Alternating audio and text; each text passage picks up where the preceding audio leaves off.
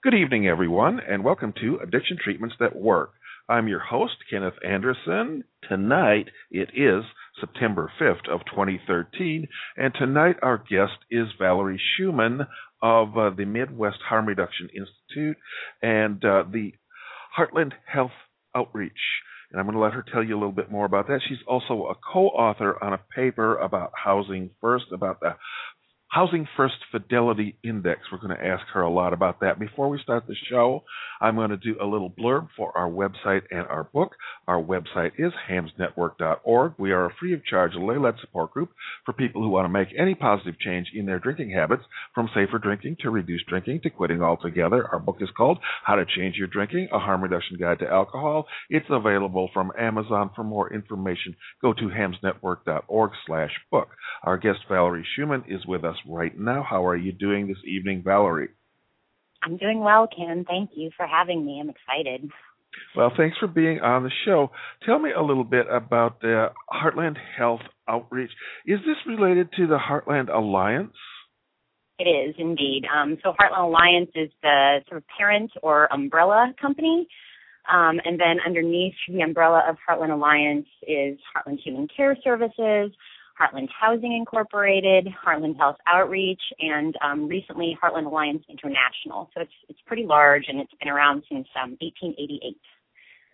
And the Midwest Harm Reduction Institute, is that the same as the health, the Heartland Health Outreach?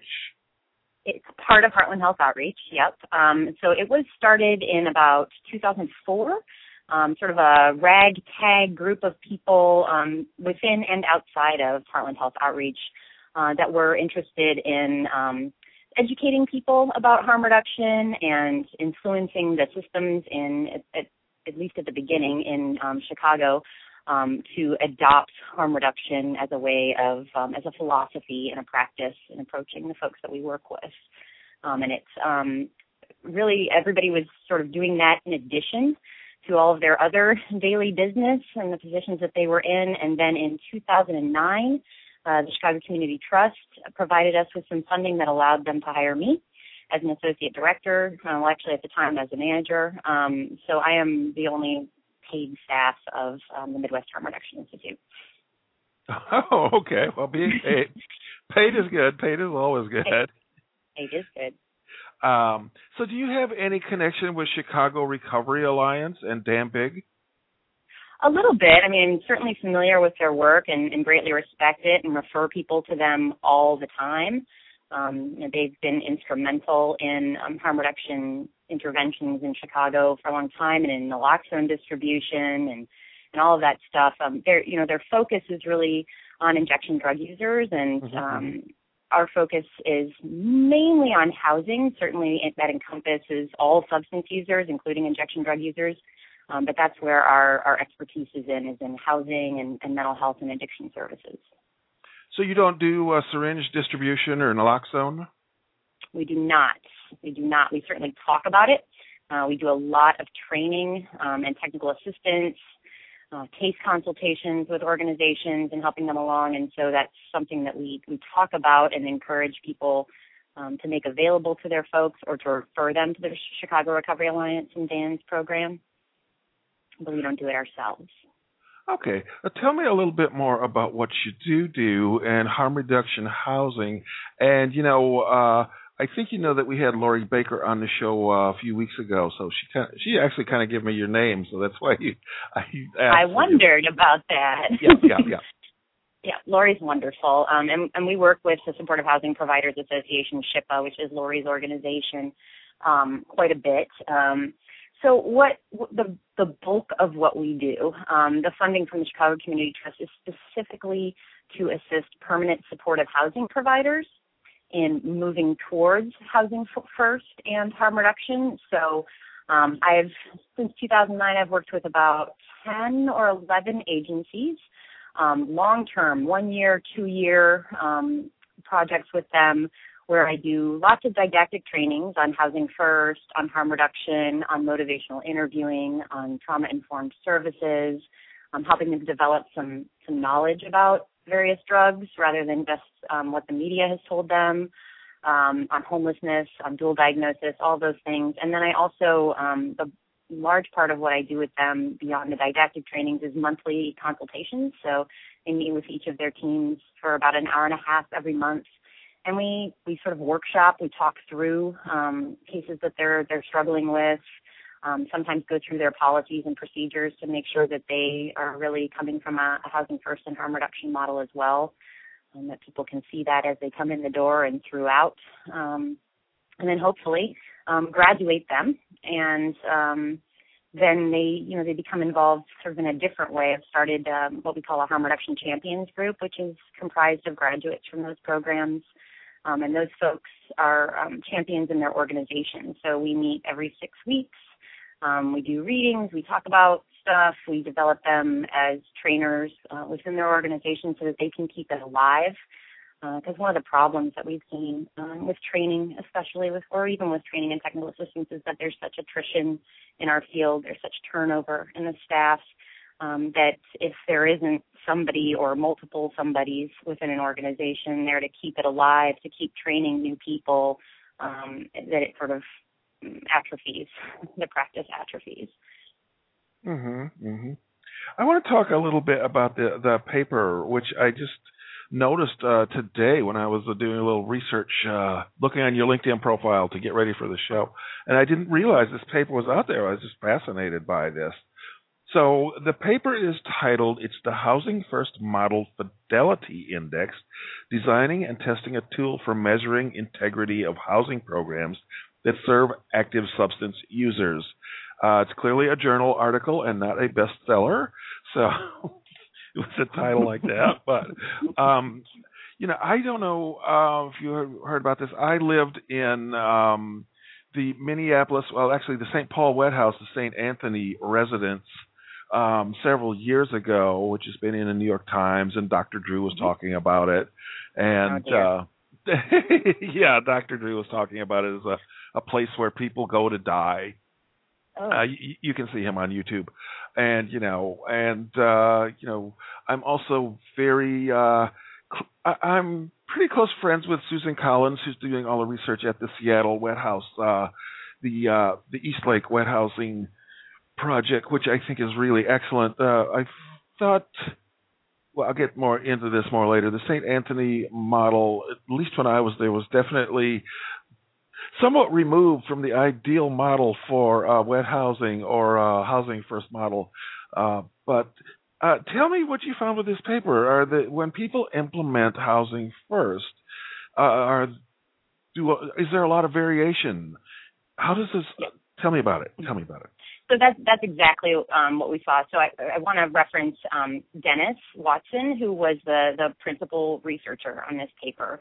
Um, and at the time, um, at least initially when we started working on this, he was um, with Loyola University with their um, Center for Urban Research and Learning. And he had partnered with us on a variety of research um, projects around Housing First. And um, we assisted him uh, with sort of crafting um what should be in the fidelity index, what should be in the question. So he, I mean, we noticed that there was great diffusion of the Housing First model um, after everybody seeing what a wonderful job it did with Pathways to Housing in New York and with the, the programs that you had referenced.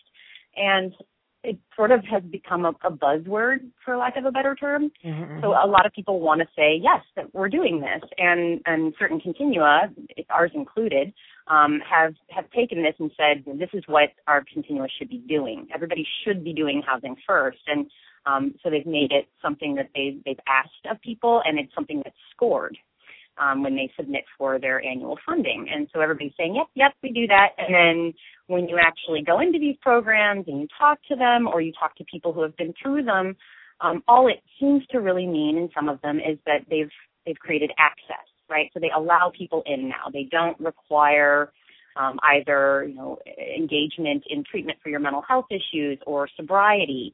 But then once people are in the door, it hasn't really changed all that much, um, that there's still sobriety and abstinence and, and punitive measures taken when those things happen and that people aren't staying housed. Um, so, so Dennis um, tapped some people nationally and got a list of, um, I think about fifty initially, I might be quoting that wrong, organizations that he wanted to interview Um, and we came up with a list of questions, and, and what he found was that there were you know, abstinence-only organizations, housing models, and then there was Housing First, um, and then there was Housing First with some abstinence-based policies. Um, and so there's, they're all saying we're housing first. Um, so we wanted to figure out how we can help people understand what the essential elements of Housing First are, um, understand what the barriers might be to employing those essential elements, um, and and ultimately hold hold programs accountable to that, to be able to only say that you're housing first if you actually are, mm-hmm. um, but but not necessarily in a punitive way. So the other thing about the Fidelity Index is that we see it as a tool. So ideally, once it's you know, refined and developed, we could go in, people could go in and use this, Fidelity review teams. People would get a score, um, much like some other Fidelity re- Review Index, and and Um, the score isn't, oh, you're not doing good enough. It's like, well, you're you're here. Let's say it's a scale of one to five, and you're you're at about a three. And where would you like to be? You know, which areas are you most concerned about? And then help people develop strategies to move their organization and policies closer to fidelity, so up to a four or up to a five in those areas.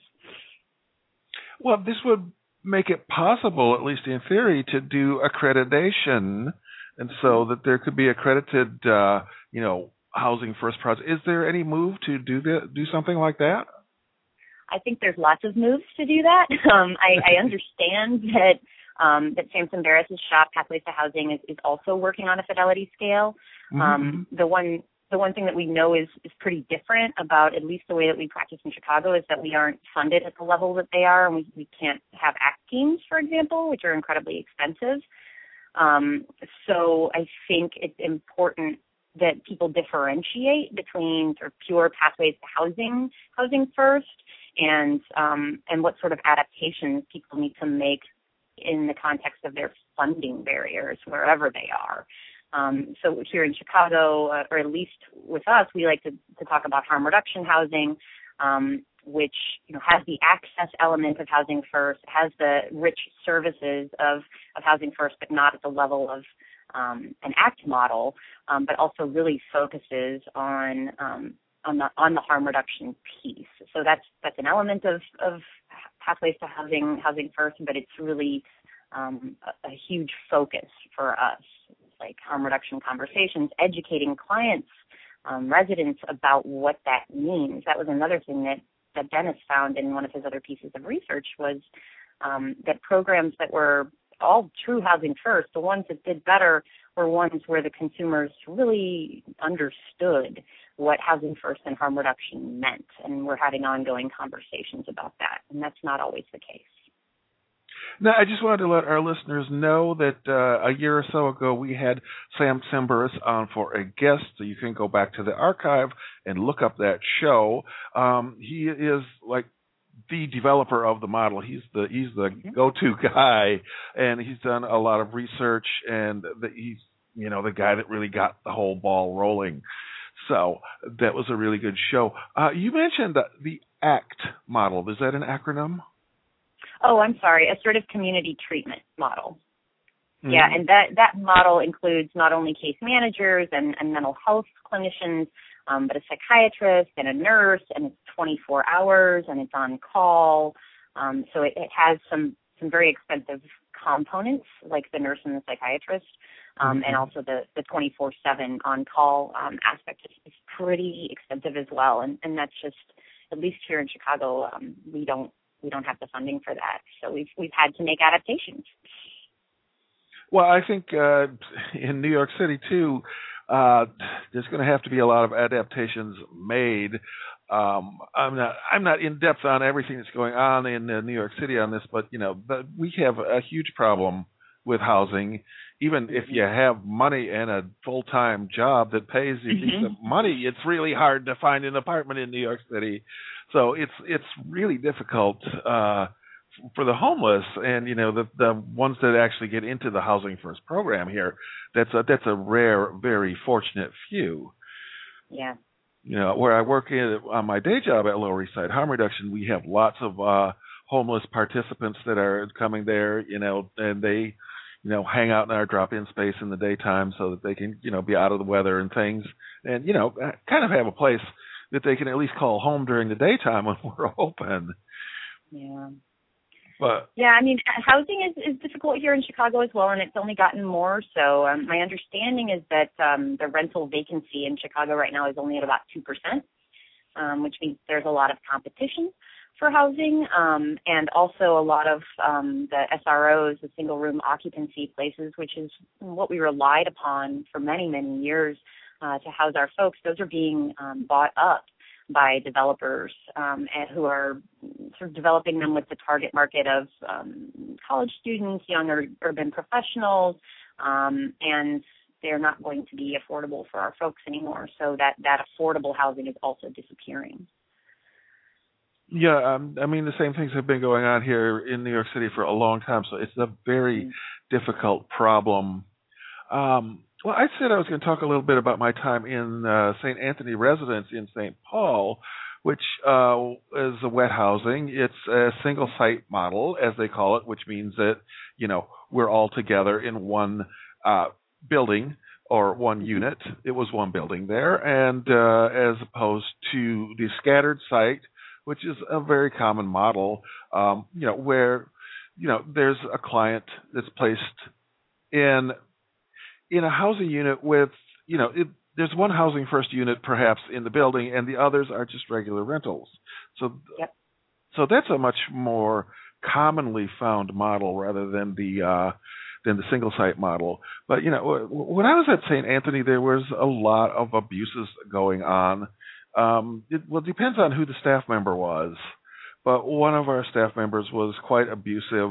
Um, he had, uh, well, he had, back in the day, he had worked at a therapeutic community, you know, where they used to dress people up in dresses and do all this other torture. And uh, I don't know why they ever let him work with human beings again, but somehow he was, uh, well, he was shacking up with one of the board members. So uh, it's like he figured he could get away with anything. I know he said, you know, if someone, you know, was injured, he said, or having problems or having severe alcohol withdrawal, he said, you know, we don't have to call an ambulance for this guy because if he dies, we can just get another guy off the street. Oh, so, wow. oh, yeah, one of my first uh, uh, experiences within the first month I was there, someone died in the bathroom with alcohol withdrawal because this guy kept saying, I'm not going to call an ambulance. We can't afford it, you know. So, yeah. Um, the other staff members were not um, like this. I mean, the majority of staff members, I, I, they were quite decent human beings, and if you had a problem, they would call an ambulance for you. But this guy, and he kind of was like, the director was kind of like he was afraid of him and wouldn't say anything to him. So, uh, you know, just a couple of people died as a result of this man's negligence while I was there. It was, it's very shocking. Horrible. I, I yeah, I, I think one of the problems with not having adequately funded programs and services is that you end up with people like that. um, in a certain sense, you get what you pay for. And there, there are lots of wonderful people doing the work, um, but it, it can become unsustainable for mm-hmm. people um, to to work at a at a poverty at a poverty level. Um, with people who are living in poverty too, you know, it's it's harm upon harm upon harm. Um, so I think that's, you know, a larger systemic issue that I would love to see addressed. I mean, I've been thinking a lot about systemic issues lately, and um, you know, when to how how to best influence the system when we see the problems, how to make sure that um, the folks we are serving have a voice, um, and that that filters up. Um, and that things aren't crafted just top down, you know, that, mm-hmm, that we're really mm-hmm. listening to people. Um, and it's it's a real problem in social services, I think. Mm-hmm. Um, the well, other thing that you touched on, I'm sorry, go ahead. Yeah, the, the funny thing was this guy didn't even have to be working there. He had money. Uh, you know, he, he uh, had rental properties. He was a landlord. He didn't need. He didn't necessarily need this income to live on. He wasn't at a poverty level. Wage. I mean, I heard all, he used to tell me all this stuff. So, um, you know, I just didn't understand why the why the uh, executive director of the place wouldn't fire him, except the, the the director was afraid of him because he was shacked up with the board member. So well connected. Yeah. Yeah. Politics. Uh, yeah, and you know, for us residents, there was no place to complain. I mean, while I was there in the in the residence, one of uh, the things I did was every Friday I would go out to Access Works, the Minneapolis Needle Exchange, and volunteer for the day, because that was one of my things. I mean, I didn't want to be drunk all the time. A lot of our residents didn't want to be drunk all the time, and they weren't. Um, so they would find other things to do. But when, you know, I was out doing my volunteer work on Fridays, you know, the uh, the cooking staff would put away food for me, and then this uh, person uh, we were just talking about would steal it and eat it, and I'd come home and there'd be nothing there, you know. And I, you know, I tried to complain to uh, Hennepl County, you know, social services about him, and he's, and they're just like, "Oh, you're one of the people in that house. We know what you people are like. We don't believe anything you say." Right, and so that that that comes to the like the contempt. Um, yes. That that people that many people hold for drug users and and people with substance use problems, and, and that we see that within the staff and within the society around us, and it makes it harder for us to do our work. Mm-hmm. Yeah, and I've heard stories of um, of people who are, you know, working in these harm reduction housing facilities, and their client, their their member, um, their participant says, I, you know, I, I want to go to detox. I want to go to treatment. Okay. You know, they get them linked up, and then they get a call from the treatment center staff yelling at them about sending somebody who's in a harm reduction program to treatment, um, knowing that they're going to be coming back to a harm reduction program, and how that's wrong and, and foolish. Well, that's just, that's bizarre. Um, I, I mean, it is. I knew, I knew people in the house at uh, Saint Anthony who were abstinent from drugs and alcohol for years, you know, mm-hmm. um, and they didn't want to leave because that was their home. Yeah. They didn't want to go live with a bunch of strangers. Well, that gets back to what you were saying about single site, or, or what I've heard also referred to as project-based model versus scattered site. And um, that is something that I've learned so much about in this new position. So before I, I um, started working for the Midwest Harm Reduction Institute, I was I was at Heartland, and I was working in a project-based housing model, um, not terribly unlike um, Saint Anthony's, except that um, they can't drink in their rooms. So they can mm-hmm. they can drink and they can use outside, but um, not within the home. Um, so all I had ever known was project-based, was single site. And um, moving into this position and working outside of our organization with other agencies, I've seen largely scattered site, and started to develop an idea of the, the costs and, and benefits of each. You know, there's certainly benefits to living in scattered sites um, in terms of independence, in terms of ind- integration into the community, Um, in terms of less institutionalization, less feeling like you're living in a program, more feeling like you're living in a home. Um, but also what you're speaking to is that, you know, something becomes your home, this becomes your community, and then how, since it is such a scarce resource, um, how do we help people move on in a meaningful way so that they make way for somebody else who, who really needs that space? Mm-hmm, mm-hmm. Because it is so scarce. Um, so I think that's another challenge for our system is um, figuring out how to graduate, transition, um, move people on, help them take over their leases, help them become, you know, more independent, less reliant on the system, less institutionalized, um, meaningfully. There's not a lot of opportunities. We we really struggle with where do people go after this? Mm-hmm, mm-hmm. Now, Saint Anthony is interesting. At the time I was there, and I believe this has changed since, but at the time I was there, it was absolutely considered that you were not leaving here. This was considered a place to that you were going to die in. So, um, which is bizarre. As I said, the, some of the, a, a couple of the residents, not a large number, but a couple of people didn't drink at all. Um, and uh, About half had a lot of control of their drinking, and about half were very uh, chaotic uh, drinkers. So it was a real mix. But the, the whole idea was that you were never going to leave here. And because of that, uh, you were not allowed to work and save uh, money for a security deposit to move out. If you worked, you were supposed to turn over one hundred percent of your income to pay for your housing. Of course, you were wow. supposed to be incapable of working. Um, so, well, I got in trouble with that when I started working because I was moving out. But that's a long yeah, I mean, story. That's, that's, that's a problem, right? That that that it sort of becomes this fatalistic approach, or that we we hobble people from actually recovering, or punish them um, for recovering and not needing um, the level of service that we're providing. And, and some of that is, again, a systemic problem where, like, the funding or the, you know, the need to maintain our programs economically, you know, um, creates a situation where we are requiring things of people that they don't want or need. And, you know, it's the same with Social Security, right? It's like you know, almost impossible for people to work their way out of it. Mm-hmm. It's very difficult.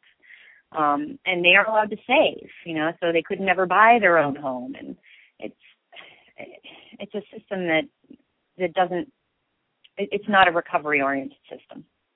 Well, it's interesting because uh, they expected you, if you wanted to work and save money, you were supposed to transfer to their other program, which is a, the abstinence-based, the Christian Recovery Center, whatever name program it was, which was operated. Mm-hmm. They're all operated by Catholic Charities. So, mm-hmm. and, you know, the reason that I wound up in Saint Anthony in the first place was, um, you know, I was having problems with drinking too much. I was uh, unemployed, out of money, you know, all that shit that happens. And I said, I want, uh, I need some housing. I want some chemical-free housing because I don't want to drink. I want to abstain for right now. I don't want to have anything to do with the twelve steps because they drive me to drink because it's a violation of my religious beliefs. And I, it's a whole load of religious crap that I can't stand. And, you know, the person I was talking to Uh, started screaming and yelling and losing their temper and turning red and said, you know, I'm going to put you in Saint Anthony as your punishment until you decide to do the steps and convert and uh, all this. So I was there. Wow. Be, I was there for uh, objecting to religious beliefs in the first place, to having religious beliefs imposed upon me. And that was, you know, the only way, the only path they had out. Right. So there wasn't really an in-between step, right? It was either, you know, you go to this place that basically you're supposed to go to die, or you go to a place where if you decide to have a drink, you're going to be put back out on the street.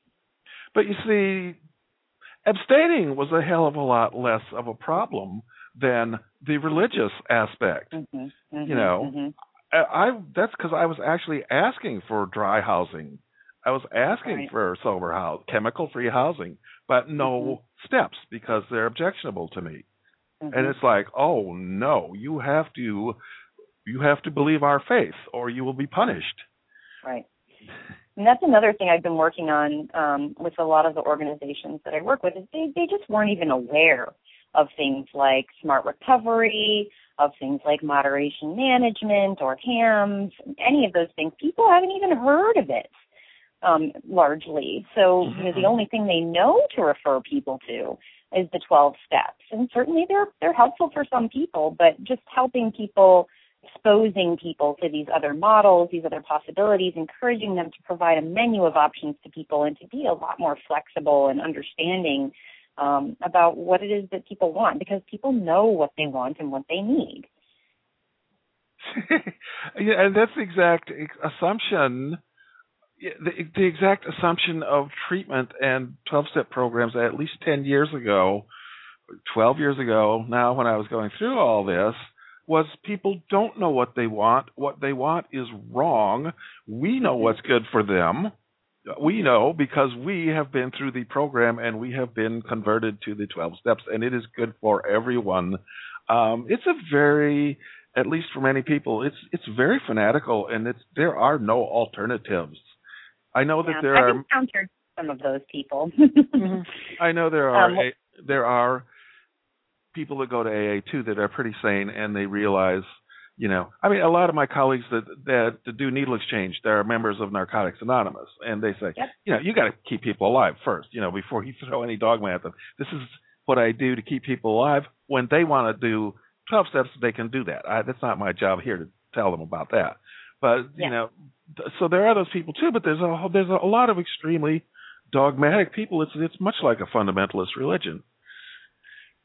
Yeah, when I when I do trainings, and so before I was doing trainings, you know, my predecessors that were doing them would say, you know, when we d- we did a harm reduction training in Chicago, people would actually get so upset that they would walk out of the training. Mm-hmm. Um, that doesn't happen anymore, although I would say, and it's a smaller percentage, I would say maybe ten to twenty percent of the audience really, really give me a hard time, and really get very upset with me, angry with me, things on the evaluation saying that I was condescending um, or dismissive of, of the twelve steps, and I'm really not trying to be. Um, I, I try and be respectful of, of what has worked for people, and as you well know, um, many people in the field are in recovery themselves. Mm-hmm, mm-hmm. Um, so it's important to respect that and to not throw the baby out with the bathwater, but um, I think that people, this is my... I'm just surmising. I think people feel really threatened um, by the idea that something else might have been possible for them, and that if they allow themselves to believe that, um, then their recovery is somehow challenged. I mean, I've had people say, people listening to you today are now going to relapse because you've told them that they might be able to moderate their use. Which is not at all what I said, right? not, not what I said. Uh, I've said some people can, and we need to give people the opportunity to experiment um, and to see if that works for them. And oftentimes that does lead people to pursue abstinence. They say, ah, that, I can't do that, but now I know I can't do it, right? I tried.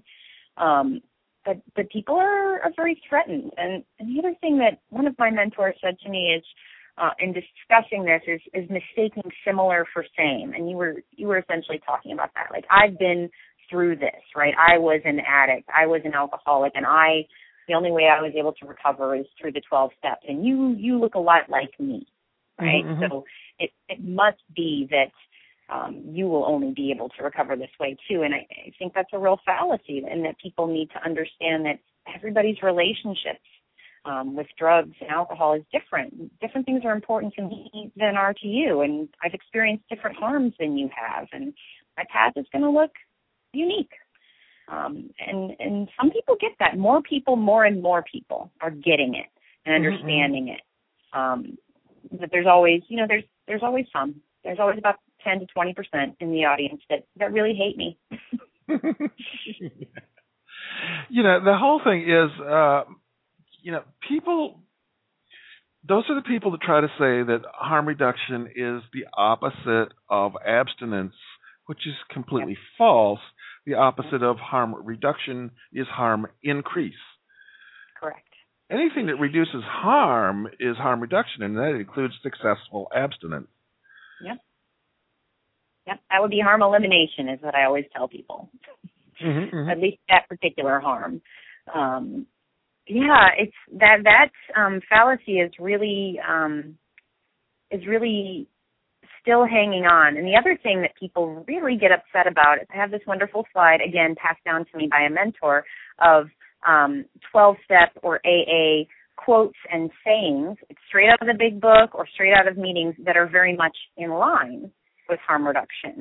Um, and I, I think that the the real um, point of that is that. Because of the autonomy of A A and twelve steps groups, um, people have really been able to interpret and practice it however they want. And the majority of them have gotten, you know, a little bit far away from those things. You know, keep coming back. That's, you know, that's unconditional positive regard, right? You're always welcome. Mm-hmm, or mm-hmm. Um, progress, not perfection. That's any positive change. Mm-hmm. These these things are very much in line with harm reduction, but I've had people stand up and be like, I don't agree with that.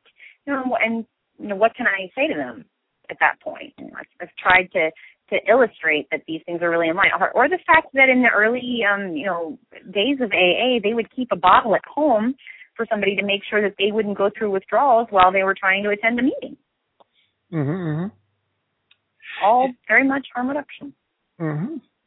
Well, you know, the A A officially approved literature is much like any religious literature. It's full of internal contradictions. Mm-hmm. So um, one of my favorites is uh, in the twelve Steps and twelve Traditions, where uh, it's it. This is all one sentence. It says, um, the twelve steps are mere suggestions, but any alcoholic who fails to follow the twelve steps surely signs their own death warrant. So, excuse me, when did a death threat become a suggestion? Right. Yeah, yeah, there is not a lot of internal consistency. I think you're right about that. But I guess it's just my effort to try and find some common ground with folks. I mean, I think I started off, you know, really fighting with people, and that doesn't really bring people along. Um, mm-hmm, so mm-hmm. the the place where I see people making the, the greatest shift, you know, I did this, this training um a couple of months ago, um, and I did one called Many Paths to Recovery, where I, I did what I was telling you about earlier. I introduced all these additional resources or, or models that people could bring people along with, and I got a lot of pushback. And then my colleague um, followed up by doing a, a discussion about overdose prevention. Well, everybody was on board with that. Everybody can agree we don't want people to die.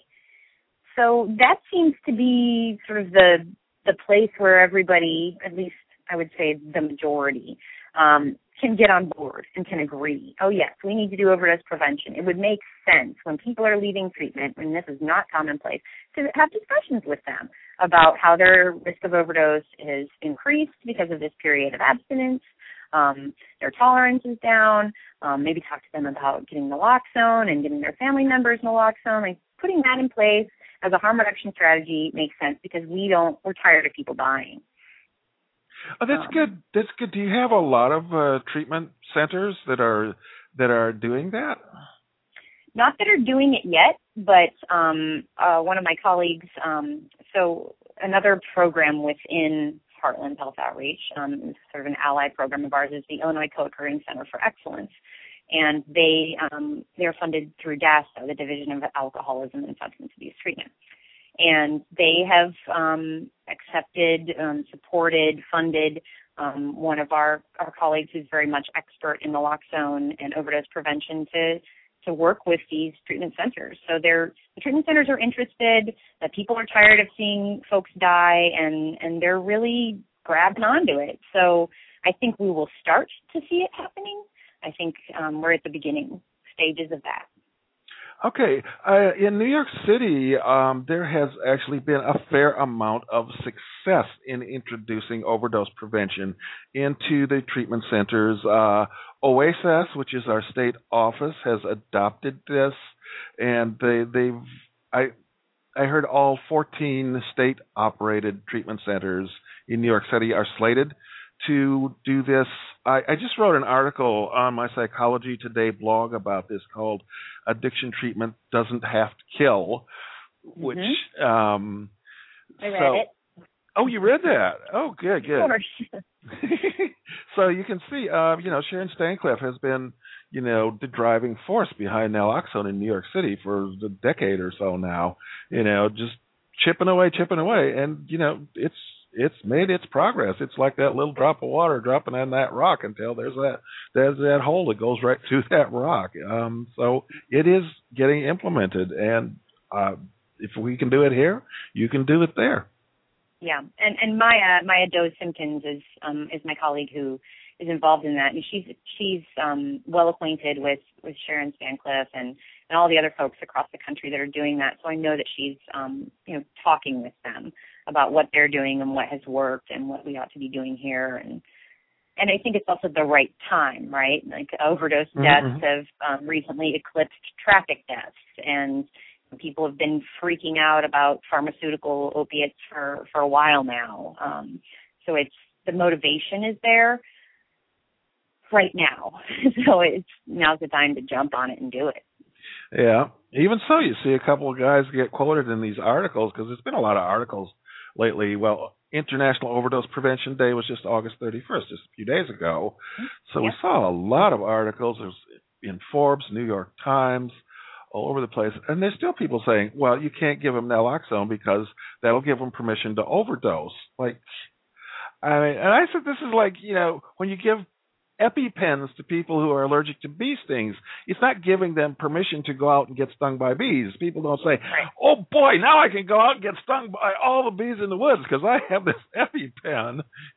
Right, or even eat peanuts. Like, let's say your allergy is to peanuts. Now I'm going to go gorge on peanuts. I really don't think that that's what people decide to do once you give them, you know, it's it's like um, there's this wonderful guy, um, he's out of uh, Australia, and his blog is Stone Tree Harm Reduction. I don't know oh, if you I, follow him at all.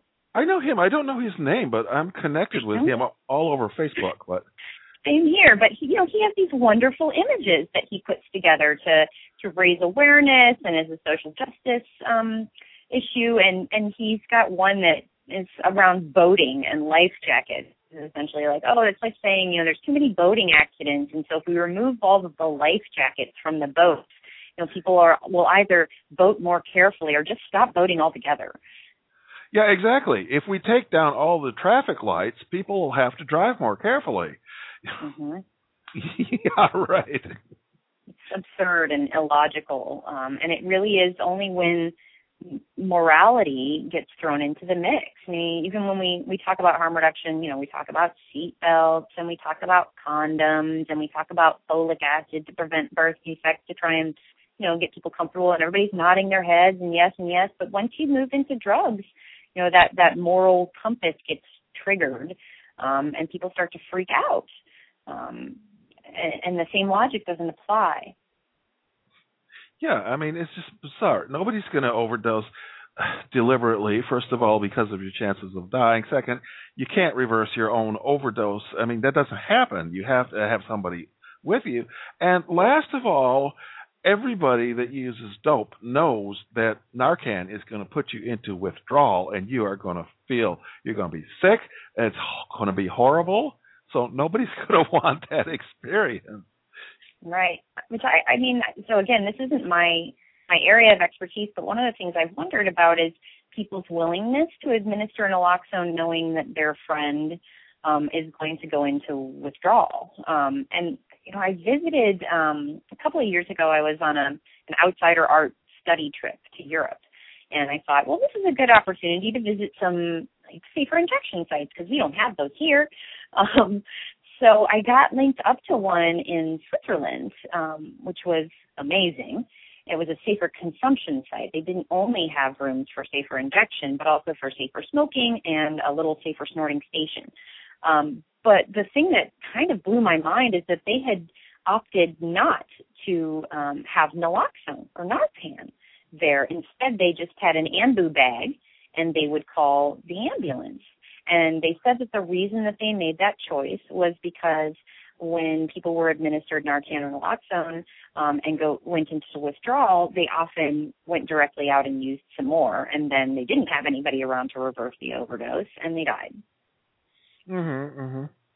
Yeah, I know. That's uh, something that, that we are very much warned about when we get overdose prevention training is that you can't let the person use more because uh, they w- the naloxone wears off very quickly.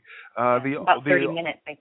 Yeah, and the opiate stays around for a long time. I mean, you can you can reverse the overdose, and even if they don't use more drugs, it's still possible to go back into overdose yeah. when the naloxone wears off. It's very rare that anybody's taken that big of a jolt, but uh, it, it it is possible. So definitely, everyone is encouraged to call nine one one.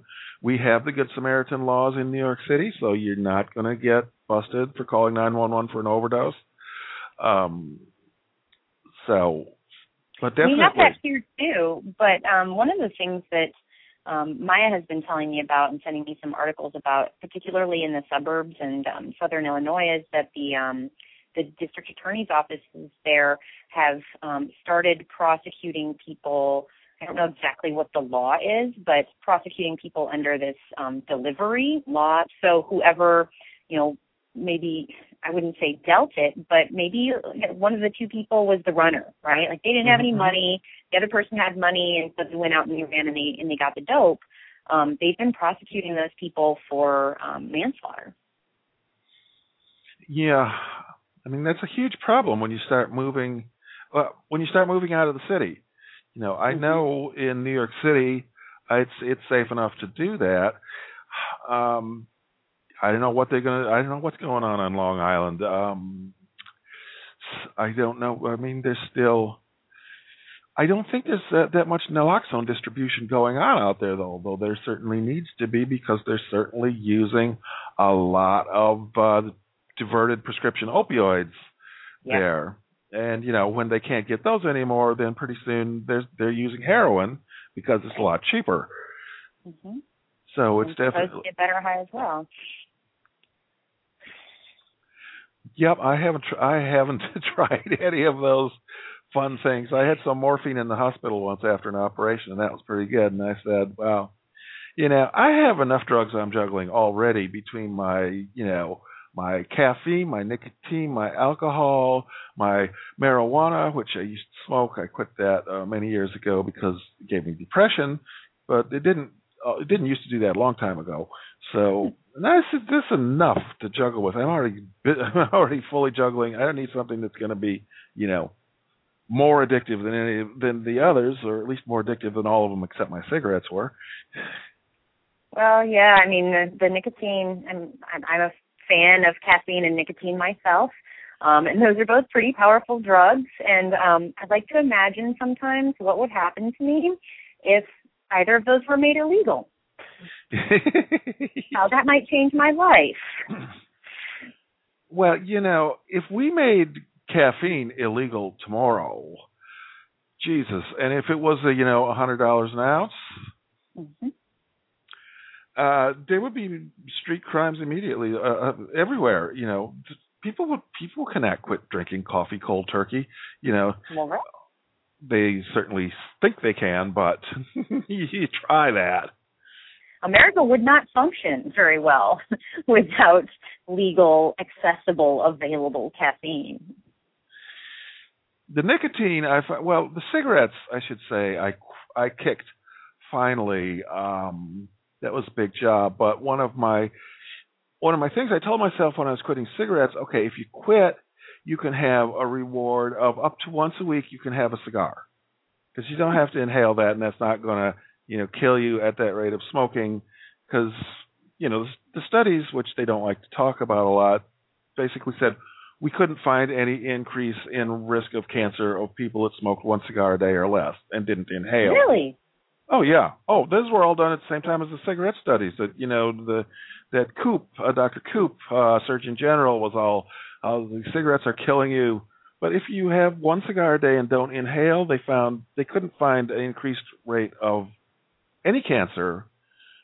Uh, people that were smoking uh, more more than one cigar a day had uh, risk of oral cancers.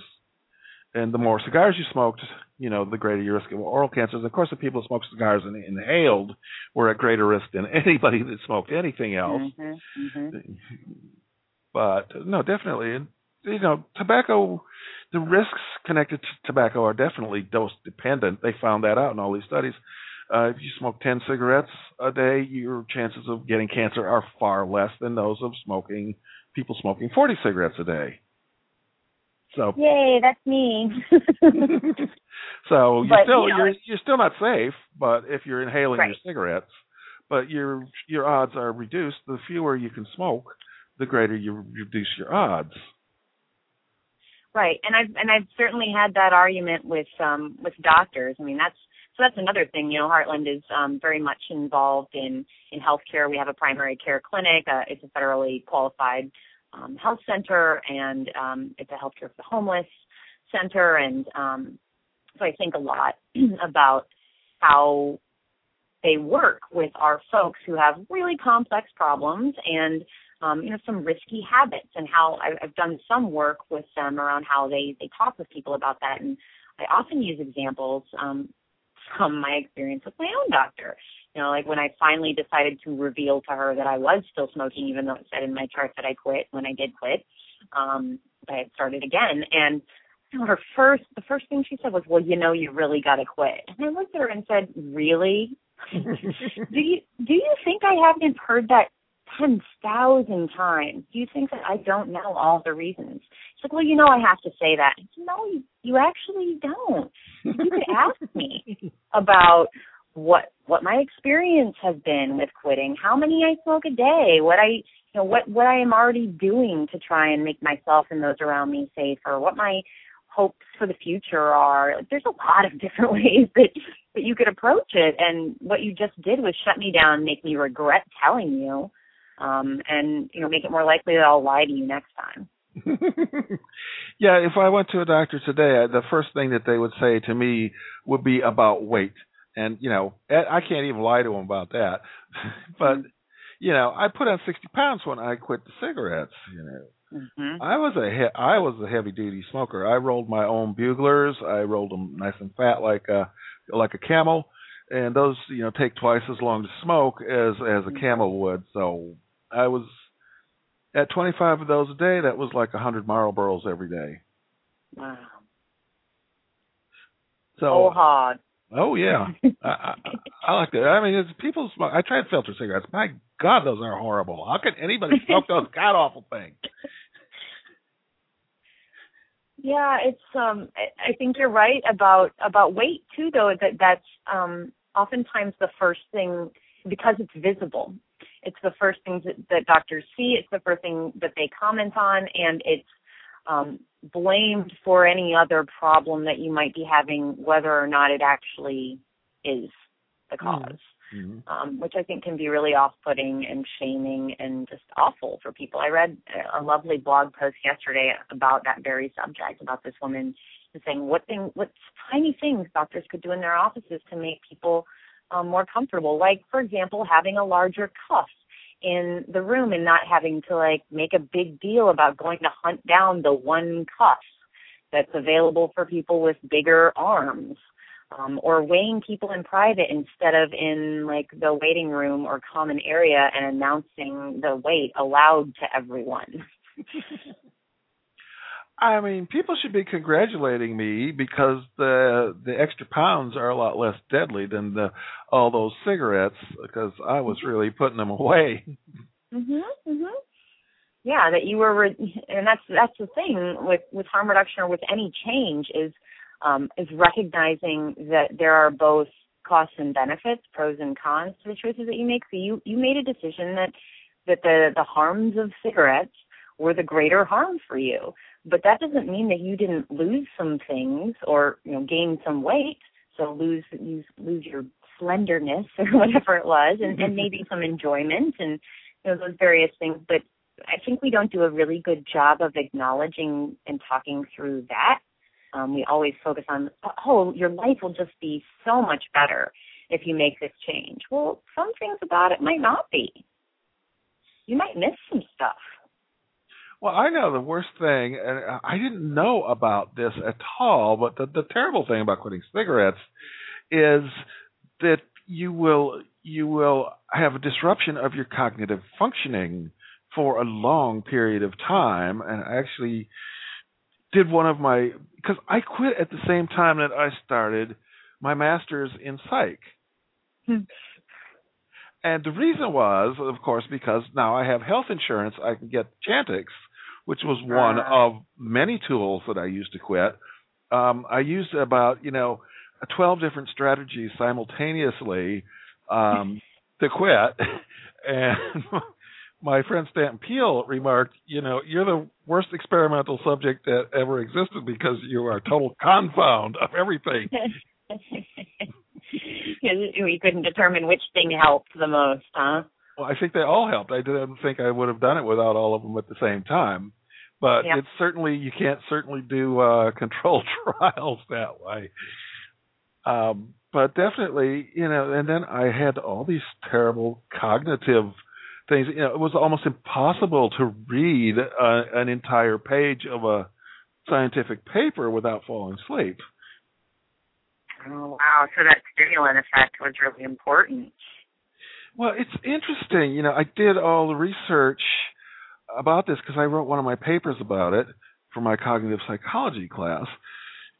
And, you know, what you find is when people start smoking, um, their cognitive abilities actually increase very short for a very short period of time.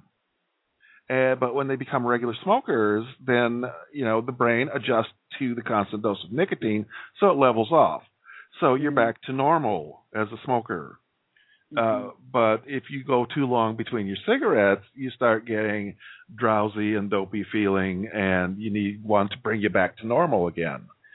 So it's not that it's making you smarter, just only at the first, you know, the first few doses, the first couple days, it's actually giving the cognitive improvement. After that, it's just keeping you normal, and when you stop, you drop below normal. Right, because your brain adapts to that constant external um, administration, which is what people seem to characterize as the brain damage that happens from drug use.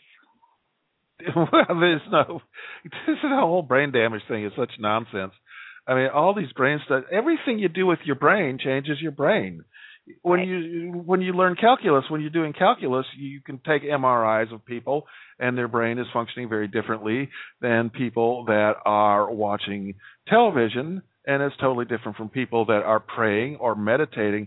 Actually, Andrew Newberg has done uh, a whole book, a whole couple books about that, because he's done all this neuroimaging of people that meditate and say mm-hmm. prayers and do special types of praying and how it changes their brain. But nobody says, uh, well, prayer is a brain disease. Look, your brain isn't functioning normally when you pray. Right. and it's, right. it, yeah, and it causes permanent changes in your brain, too. If you pray this these meditative prayers uh, over and over again for years at a time, you can see total, you know, huge changes in the brain. Uh, but nobody says, oh, look, it's permanent brain damage caused by prayer. Mm-hmm. Mm-hmm. Uh, oh, I should also mention uh, we had Andrew Newberg on the show, uh, one of the very early shows here, because I was fascinated by the whole phenomenon. But it, it's just because something makes your brain change doesn't make it a disease, and it doesn't make it brain damage. Your brain is your brain is made to change. It's called neuroplasticity. Right. It's something we like. It's something we want. It's that our brain can adapt, and that's yeah, that's what allows us to evolve and adapt to our environment. So we've been under the air for a long time. We did, did about an hour now. So you want to? We have. I think that we can kind of bring this to a close. We covered uh, all kinds of uh, different topics under the sun here. So what would you like to leave us with this evening? Well, what I would like to leave you with is um, probably the coolest thing that um, I do as part of my job, um, which is our annual Harm Reduction Housing Conference. Um, we're about to have that next Friday. It's called Harm Reduction in the House.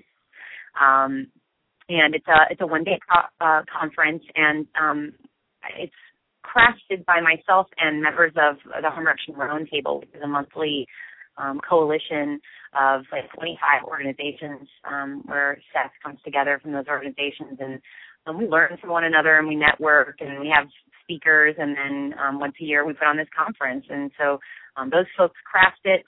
Um, put together what they think would be most meaningful, often contribute to session content. Um, and this year we are going to try recording the sessions and um, uploading them to our website so that people who can't get in, because it's sold out three weeks in advance, which is pretty great, um, can see uh, what we're doing and what we're talking about. So um, this year the theme is it's not just about drugs. Um, so looking at other applications of harm reduction um, and expanding our practice and deepening our practice. So that is next Friday the thirteenth, and um, hopefully um, the, the videography will work out, and we'll upload those to our site, um, which is at the Heartland site. So it's heartland alliance dot org slash M H R I. Um, then we also have a Facebook page, which is Mid- Midwest Harm Reduction Institute. So if people are, are curious and interested, they can um, follow us in either of those places.